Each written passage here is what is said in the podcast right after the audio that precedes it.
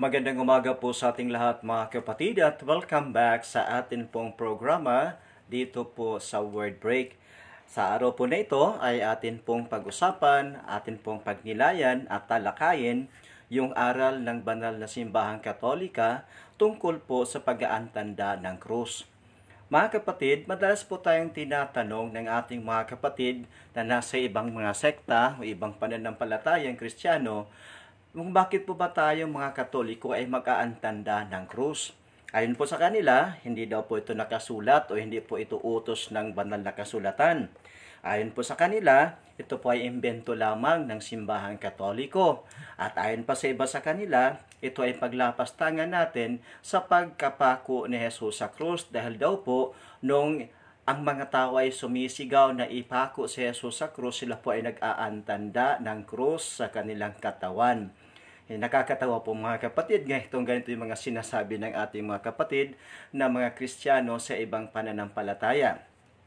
Titinan po natin na wala pong nakasulat sa Biblia kahit isang teksto, kahit isang verse no single verse in the scripture that says na noong sumisigaw ang mga tao na ipako si Jesus sa krus ay nagaantanda sila ng krus sa kanilang mga katawan. Ito po ay aral na nagmula sa ibang mga tao sa kanilang mga tagapangaral at ipinakalat din o ikinakalat din ng kanilang mga kasapi na parang isang ebanghelyo. Wala po tayong makikita dyan. Yun pong sinasabi na ito ay imbento ng simbahan katoliko, titingnan po natin mga kapatid na matutuklasan po natin sa banal na kasulatan na bago pa man isinilang ang simbahan katoliko, andyan na yung cross, andyan na rin yung utos na maglalagay ng tanda sa katawan bago pa man isinilang ang simbahan katoliko. So mga kapatid, hindi po ito ang sinasabi, hindi po totoo ang kailang mga paratang sa atin. Kaya kailangan po natin ay mag-aral, kailangan po natin titingnan. Ano po bang nasa kasulatan? Ano po bang sinasabi ng banal ng salita ng Diyos tungkol sa ating uh, kaugaliang pag-aantanda ng krus? Titingnan po natin, ang una pong tanong natin, ito bang paggamit ng mga tanda na makikita sa mga mata ay pinapayagan ng salita ng Diyos? So, is using visible signs ay pinapayagan ba ito ng salita ng Diyos o pinapayagan ba ng Diyos mismo? Titingnan po natin mga kapatid sa aral ng Biblia. Basahin po natin sa Joshua chapter 4 verses 4 to 7. Ito po yung nakasulat. Titingnan po natin at basahin natin sa English Standard Version. Ito po ay hindi katolikong Biblia. Then Joshua called the twelve men from the people of Israel, whom he had appointed, a man from each tribe. And Joshua said to them, Pass on before the ark of the Lord your God into the midst of the Jordan, and take up each of you a stone upon his shoulder, according to the number of the tribes of the people of Israel. At sa verse 6, ito pong sinasabi, That this may be a sign among you When your children ask in time to come, What do these stones mean to you? Then you shall tell them that the waters of the Jordan were cut off before the ark of the covenant of the Lord. When it passed over the Jordan, the waters of the Jordan were cut off. So these stones shall be to the people of Israel a memorial forever.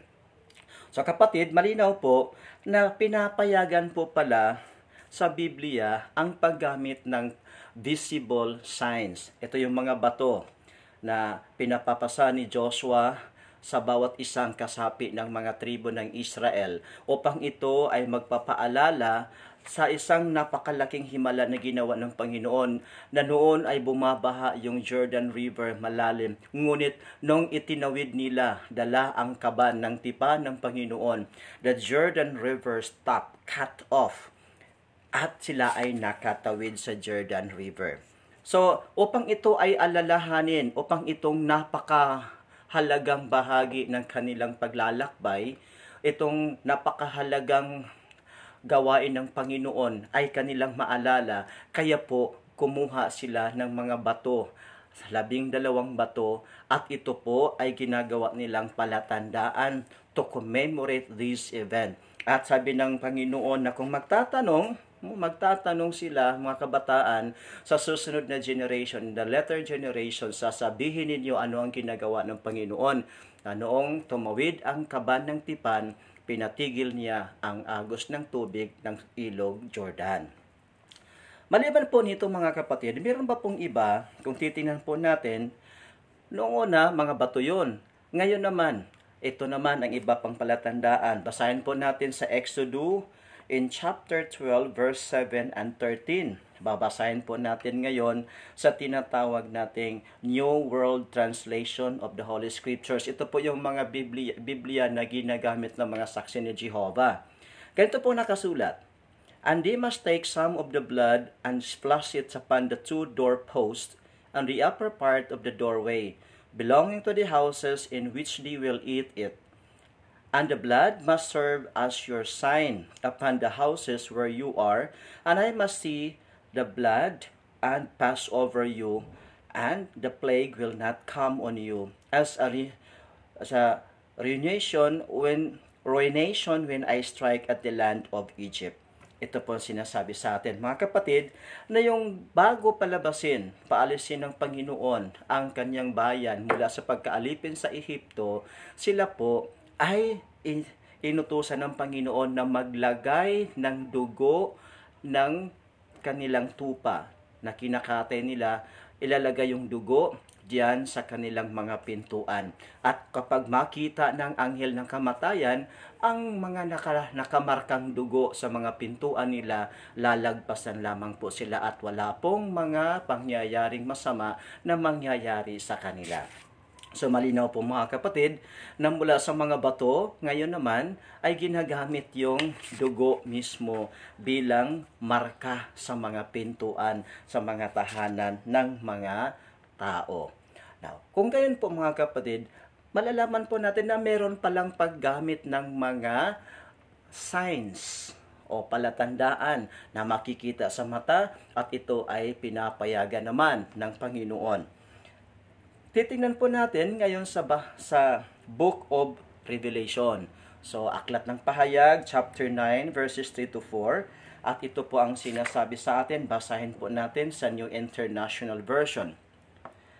Locusts came out of the smoke unto the earth, and they were given power like that of earthly scorpions. They were told not to harm the grass on the earth, any green plant, or any tree they could harm only the people who do not have the seal of God on their foreheads.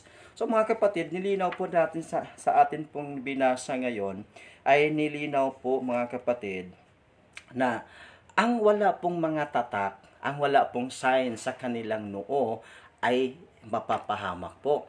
E ano po ba ang sinasabi pala? Balikan po natin ang pahayag chapter 7 verse 3. Ganito po ang sinasabi sa atin ng Biblia. Ito, basahin po natin sa tinatawag Berean Study Bible. Do not harm the land or sea or trees until we have sealed the foreheads of the servants of God. So mga kapatid, malinaw po na meron po palang paglalagay ng tatak, paglalagay ng sign, mark, dyan sa noo ng mga sumampalataya sa Diyos. Kaya yung walang mga sign sa kanilang mga noo ay sila pong mapapahamak. So malinaw po yan. At yung mga nalagyan ng sign sa kanilang noo, ito po sila ay nakikita sa kaharian kasama ang Diyos. Ito pong sinasabi sa atin. Basahin po natin sa New Living Translation. Revelation chapter 14 verse 1, New Living Translation. Then I saw the Lamb standing on Mount Zion, and with him were 144,000 who had his name and his father's name written on their foreheads. Ganito pong sinasabi sa atin ng banal na kasulatan. Na yung mga natatakan o yung may mga sign sa kanilang noo ay nakikita po na kasama ng Diyos doon sa kanyang kaharian. So, balikan po natin ng konti mga kapatid na maliwanag na meron pong mga tatak na inilagay sa katawan ng tao. Sa noo ng tao. So, ito po ang palatandaan na kung meron kang tatak na ganito ay hindi ka mapapahamak. So ito po, balik Joshua chapter 4 verses 4 to 7. Then in Exodus chapter 12 verse 7 and 13, in Revelation chapter 7 verse 3, in Revelation chapter 9 verses 3 to 4, and Revelation chapter 14 verse 1. Ito po yung mga sinasabi sa atin. Kaya kung ganun po mga kapatid, may itatanong po natin, sa kasulatan ba, meron bang paglalagay o paglalagay ng sign sa katawan ng tao? Okay, balikan po natin. Let us read Genesis chapter 4 verse 15 at babasahin po natin sa King James Bible. Ganito. And the Lord said unto him, Therefore whosoever slayeth Cain, vengeance shall be taken on him sevenfold. And the Lord set a mark upon Cain, lest any finding him should kill him. Ito po yung sinasabi. Ang Panginoon mismo ang naglagay ng mark doon sa katawan ni Cain, ni Cain, upang walang sino mang makakakita sa kanya ang papaslang sa kanya. Dahil kapag papaslangin si Cain, kahit na nakikita nila yung tanda na nilagay ng Panginoon, eh gaganti ng Panginoon si Cain. Sevenfold. No? Ito pong sinasabi. So mga kapatid, malinaw na meron po palang paglalagay ng tatak, paglalagay ng visible sign sa katawan ng tao. At titingnan po natin, ipinag-utos ba ito ng Panginoon na tayo din ay maglalagay ng sign? Ganito pa ang sinasabi sa atin ng Ezekiel chapter 9 verses 4 to 6. Basahin po natin sa Biblia New American Standard Version, not non-Catholic version. And Jehovah said unto him, Go through the midst of the city, through the midst of Jerusalem, and set a mark upon the foreheads of the men that sigh and that cry over all the abominations that are done in the midst thereof. And to the others he said in, in my hearing, Go ye through the city after him, and smite. Let, no, let not your eye spare, neither have you pity. Slay utterly the old man, the young man, and the virgin, and the little children, and women. But come not near any man upon whom is the mark. And begin at my sanctuary. Then they began at the old men uh, that were before the house. So, mga kapatid, nilinaw po ng Panginoon na ipinag-utos ng Panginoon na lalagyan ng sign ang mga noo ng mga tao.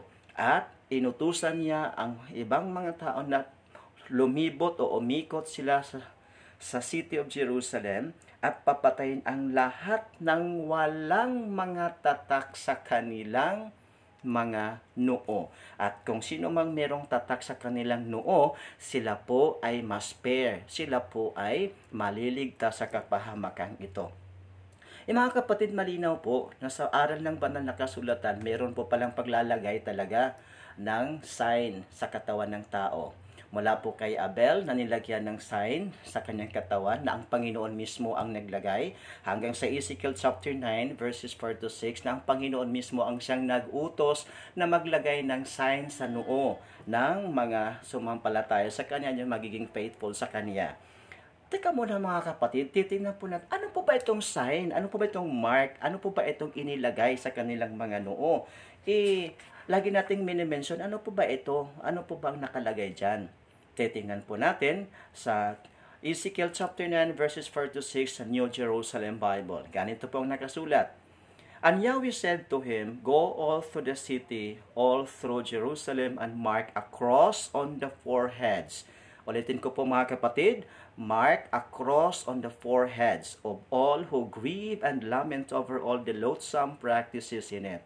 I heard him say to the others, Follow him through the city and strike not one glance of pity, show no mercy. Old men, young men, girls, children, women, kill and exterminate them all.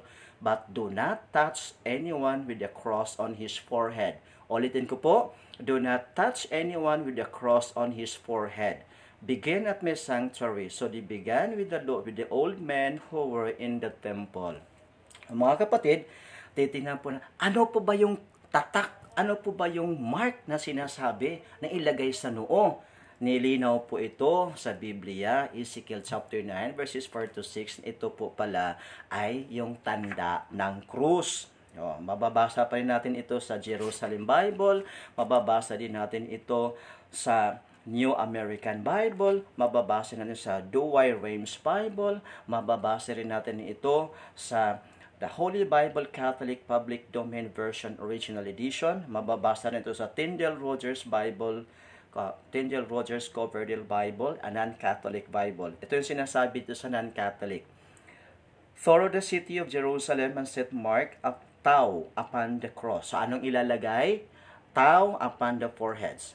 Liliwan, liliwagin ko, liliwanagin ko at ulitin ko na sabi ng non-Catholic Bible, set, the, set this mark, tau, upon the forehead. So, tau ang ilalagay upon the foreheads of them that mourn and are sorry for all the abominations that be done therein.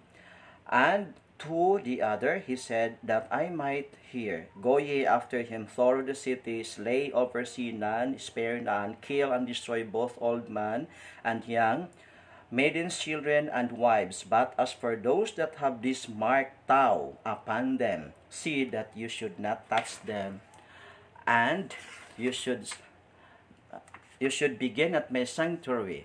Then they began at the elders which were in the temple, for, the, for he had said unto them. So maliwanag po mga kapatid na lalagyan ng tao. Ano po ba tong tao? Sa footnote ng Coverdale Bible, ng Tyndale Rogers Coverdale Bible, ay pinaliwanag ng mga biblical translators and scholars.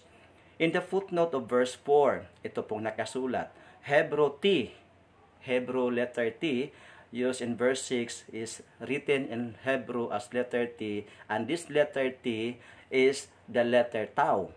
In Greek, that the form of this letter tau is cross. So maliwanag po mga kapatid na ang ito po pala, ito palang nilalagay sa noo na sinasabing tau. Ito po palang tau ay letrang T in Hebrew at ang forma nito, ang form is cross. Maliwanag po ito. Sa Biblia naman ng sambayan ng Pilipino, ito pong sinasabi sa atin, basahin ko po sa Tagalog. At sinabi niya ito, Libutin mo ang Jerusalem at tatakan ng krus sa noo ang mga nagdadalamhati at umiiyak dahil sa magka, mga kasuklam-suklam na nagaganap doon Narinig kong sinabi niya sa iba pa, sundan ninyo siya sa paglibot sa lunsod. Huwag kayong magpakita ng habag. Patayin ninyo silang lahat, matatanda at kabataang lalaki, mga dalagang mga bata at mga babae. Ngunit huwag ninyong lapitan ang sinumang may tatak na krus sa noo. Mga kapatid, maliwanag po na sinasabi na tatakan ng krus ang mga noo ng sumampalataya sa Diyos at sila po ay maliligtas sa kapahamakan, sa kaparusahan, sa kamatayan. Ito din po ang mga sinasabi doon sa Bible na translated by Monsignor Jose Abriol at ganun din kahit sa Geneva Bible Patriot Edition, ito yung mga edition ng Protestant edition. Ito rin sinasabi, set a mark upon the foreheads ano po bang klaseng mark? Sa footnote ng verse 4 ay ipinaliwanag ng mga biblical scholars and translators ng mga protestante, mark with X. Ang X is the letter, the Hebrew letter tau, which is in the form of a cross. So kahit yung mga protestanting mga kapatid natin, mga kapatid, ay nilinaw po na ang tau ay formang cross. Ang hugis ng litrang tao ay cross. At ito yung tao ang ipinatatatak, ipinatatak ng Panginoon dyan sa noo ng mga sumasampalataya sa Kanya. So mga kapatid, maliwanag po sa atin. Ano po ba ang sinasabi? Mark with the cross. So meron po palang kautusan. Merong kautusan na sinasabi. At mismo meron pang isang Protestant Bible na yung The Full Life Study Bible in 2012 edition published by the International uh, Life Publishers International. Ito po yung sinasabi nila sa footnote na paglalagyan ng tatak sa kanilang noo at ang ipinaliwanag ng mga translators na this different sign gives us uh, gives us the sign that those who belongs to God will be saved. Ito po sinasabi nila ito ay pagpapakilala na mula sa Diyos na inilalagay sa noo ng mga tao sa letra sa letrang Hebreo na tau, no? Tau. Ang katapusang litra ng alpabetong Hebreo na ang forma ay cross. Ito yung sinasabi sa atin ng sa Biblia na hindi katoliko, ito yung Full Life Study Bible.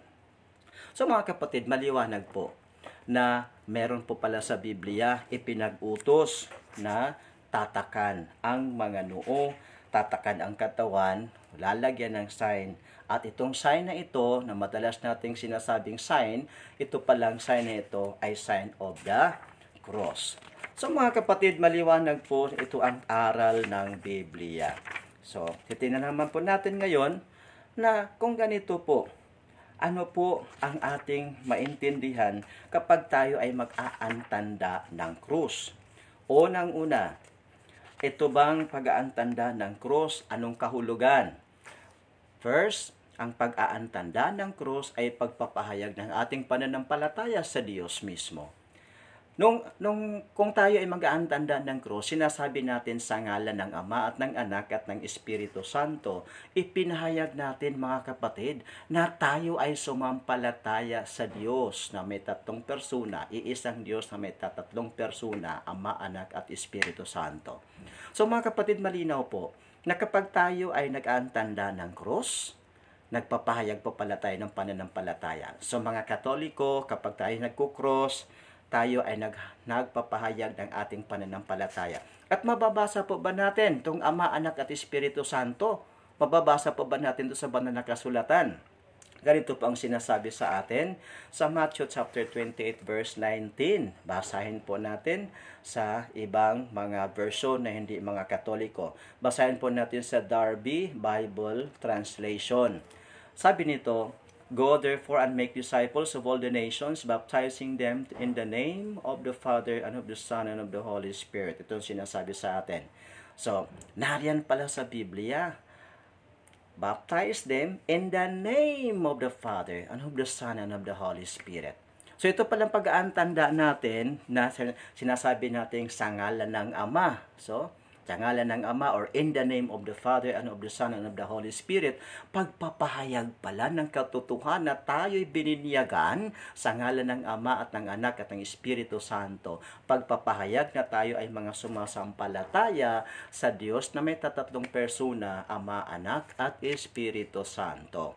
At ito rin, itong tatlong persona ay ginamit ni San Pablo sa pagpapahayag, no? sa pagpapahayag ng pagpapala sa mga sumampalataya sa Diyos. Basahin po natin sa ikalawang Korento, chapter 13, verse 13. Itong sinasabi, The grace of the Lord Jesus Christ and the love of God and the fellowship of the Holy Spirit be with all of you. Holman Christian Standard Bible. Sa iba pong version ng Biblia, ito po'y mababasa sa 2 Corinthians chapter 13 verse 14. Sa ibang mga version. At ito halimbawa ang sinasabi dito sa The Voice Bible. May the grace of the Lord Jesus, the anointed, the love of the or the love of God the Father and the fellowship of the Holy Spirit remain with you all. Amen. Ito sinasabi sa The Voice Bible. So mga kapatid, maliwanag na ang pag-aantanda ng cross ay siyang pagpapahayag ng pananampalataya natin sa Diyos. Pangalawang tandaan natin, ang pag-aantanda ng cross ay pagtawag sa Diyos mismo. Ano po bang pangalan o sino po bang pangalan ang ating sinasambit kapag tayo ay nagaantanda ng cross? Sinasabi natin sa ngalan ng Ama at ng Anak at ng Espiritu Santo. Ano po bang masama kung tawagin natin ng Ama ang Anak at Espiritu Santo? Masama po ba yun? Hindi po masama mga kapatid dahil tayo sumampalataya na ang Ama ay Diyos, ang Anak ay Diyos, ang Espiritu Santo ay Diyos. Hindi po masama na tumawag sa Diyos. Kaya po mga kapatid, magtataka tayo minsan meron pong nangungutya sa atin o merong nagkikriticize sa atin bakit tayo nagtanda ng cross. Eh masama po bang tawagin ng Ama, ang Anak at Espiritu Santo? Hindi po mga kapatid, maliwanag po yan sa ating katuruan sa simbahang katoliko na kapag tayo ay nagaantanda ng krus, walang ibang tinatawag kundi ang Diyos Ama, Diyos Anak at Diyos Espiritu Santo. So mga kapatid, pagtawag ng Diyos kapag tayo ay nag-aantanda ng krus. At pagkatapos, titinan din natin na ang pag-aantanda ng krus, ito po ay itinuro sa ating mga katoliko na ano mang gagawin natin sa buhay, anumang umpisahan natin na gawain, ang lahat ng ito ay umpisahan sa pangalan ng Diyos, Ama, Anak, at Espiritu Santo. So kaya po tayo mag-aantanda ng cross dahil we want to do, do we want to begin everything in the name of God, Father, Son, and Holy Spirit. We begin everything in the name of God, hindi sa pangalan ng tao, kundi sa pangalan ng Diyos. Ito po ang kautusan sa atin, ito pong tinuturo sa atin ng Colossians chapter 3 verse 17. Basahin po natin sa hindi katolikong Biblia. Ito po ang sinasabi sa atin sa International Standard Version. And whatever you do, whether by speech or action, do everything in the name of the Lord Jesus, giving thanks to God the Father through Him. Ito pa sinasabi sa atin.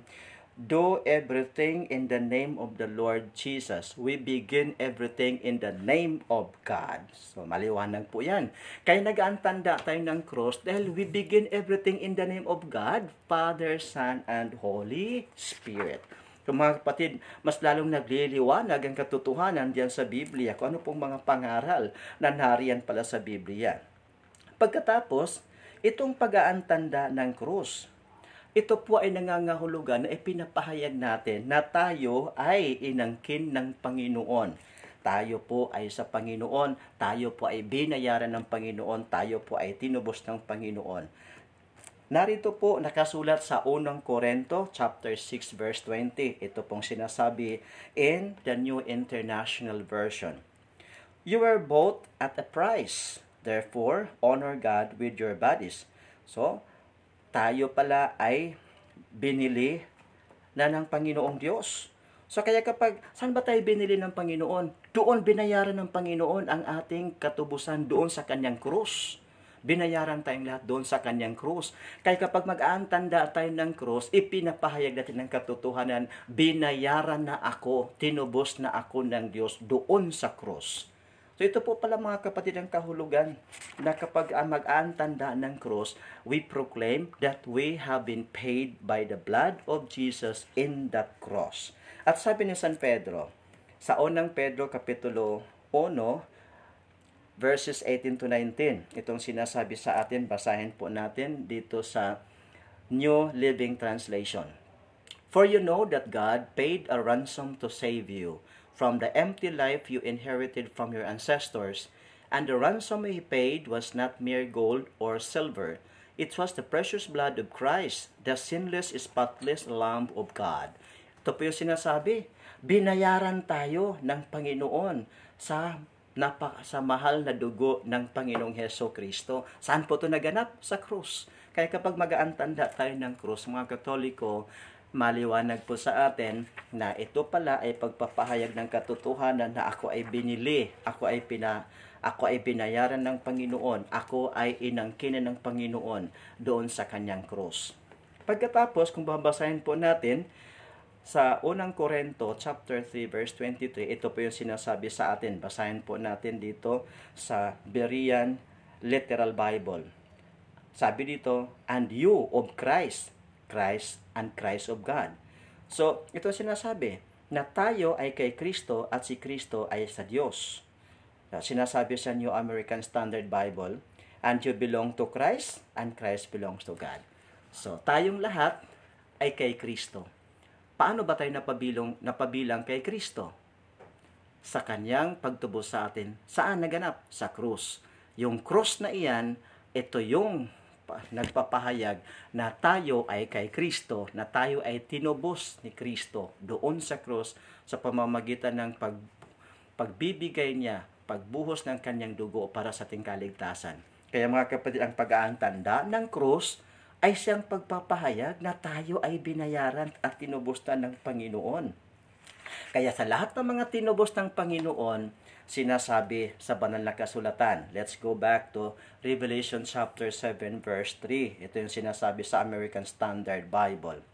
Saying, Hurt not the earth, neither the sea, nor the trees, till we shall have sealed the servants of our God on their foreheads. So huwag po ninyong hamakin, huwag po ninyong huwag po ninyong puksain ang lahat, ang mundo, ang karagatan at ang mga kahoy at iba pa ang mga kagubatan at iba pang mga nilalang hanggang matapos naming lagyan ng tatak lagyan ng tatak, ng sign, ng seal ang mga noo ng mga sumampalataya ng mga alagad ng Diyos. At alam na natin kung ano po yung tatak na sinasabi. Go back to Ezekiel chapter 9 verses 4 to 6. Ang tatak na ito ay ang banal na krus.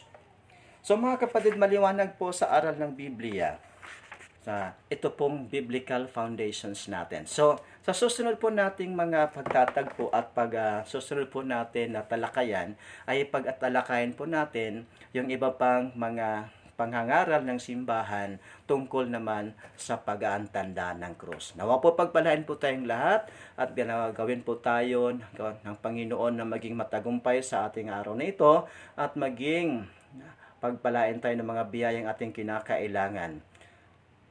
Sa ngalan ng Ama at ng Anak at ng Espiritu Santo. Amen.